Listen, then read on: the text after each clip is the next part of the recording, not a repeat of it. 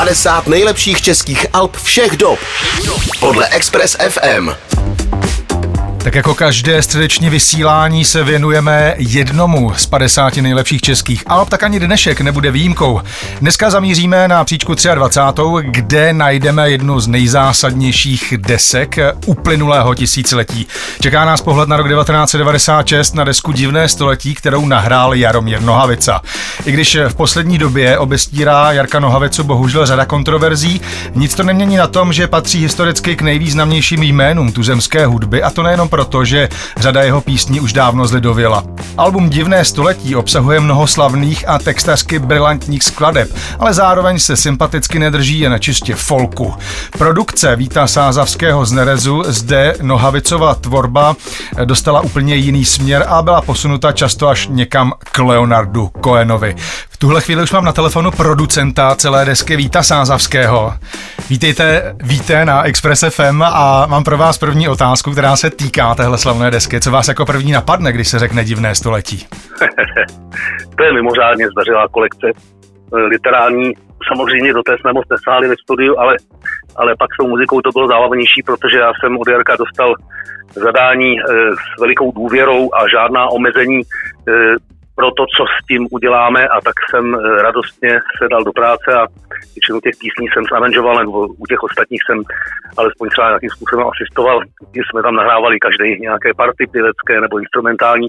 Bylo to velmi plodné období zahuštěné do několika týdnů ve studiu v Jablonci a já mám na tu dobu prostě skvělý vzpomínky, protože takovouhle zakázku nedostanete každý den opravdu, takhle velkolepou. Jak tuhle nahrávku s odstupem času a z dnešního pohledu vnímáte? Já si dávné věci pouštím jenom málo kdy a musím říct, že to divné století jsem ucelně v klidu neposlouchal ani nepamatuju, ale mám to tak pod kůží a tak v hlavě z té doby toho nahrávání. Eh, já jsem každou z těch písní při, při eh, vzniku i potom při následné postprodukci, při míchání a, a tak dále jak jsem každou z nich poslouchal pečlivě, snad stokrát to nemůžete věřit, abychom tam neudělali žádnou chybu a aby výsledek byl co nejlepší. Prostě takhle vyvážená sestava písní, to je málo kdy. Většinou eh, interpret vydá album, kde má jeden, dva, tři hity do rádia nebo tak něco na začátek a nakonec a zbytek může být v původovkách tak trochu vata, aby tam něco bylo, ale to není tenhle případ. To se opravdu tak povedlo, že eh, jako to je jedinečný, skutečně jedinečný a Jarek, která měl, eh, zrovna byl prostě nějak tambu doma, že trefil konec století, kdy ta deska stvořila světlo světa, tuším roku 96, tak udělal za tím stoletím, za tím divným stoletím, víme všichni proč, takovou velkolepou uměleckou tečku a to je to je prostě senzace. Víte, jak vzpomínáte na dobu, ve které jste album nahrávali a kdy tahle ta deska vyšla? No musíme si uvědomit, že to bylo ještě stále v 90. letech, eh, kdy vlastně se ještě hojně celkem hudební nosiče prodávali a tak jak veřejnost, tak i eh, vydavatel eh, všichni měli veliká očekávání a když potom to album vyšlo, tak najednou se s tím prostě roztrh pytel a museli doobjednávat edice další a další. Tehdy se to opravdu prodalo, prodalo vagóny, což je skvělý, i protože vydavatel předjímal, že to takhle nějak asi půjde dobře, nebo možná ani ne takhle dobře, ale díky tomu jsme měli vlastně prakticky, ne, neměli jsme limit nějakého rozpočtu, mohli jsme točit tak dlouho a s takovými muzikanty přizvanými, eh, jak jsme si vymysleli, jak jsme chtěli.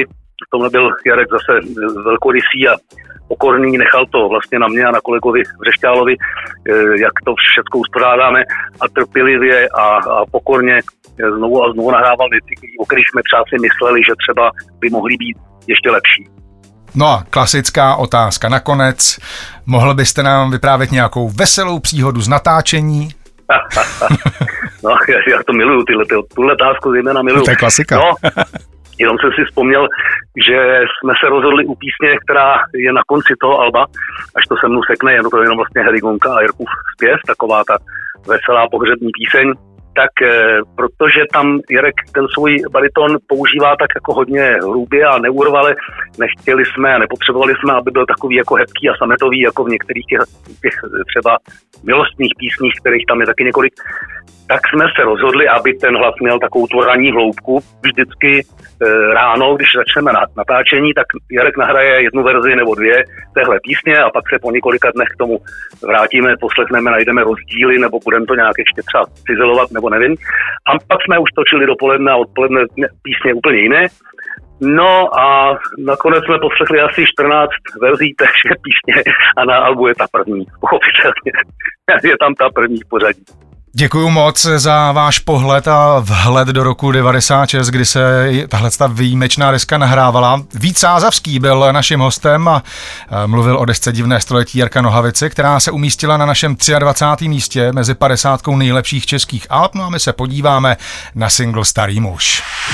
50 nejlepších českých alb všech dob. Všech dob. Podle Express FM.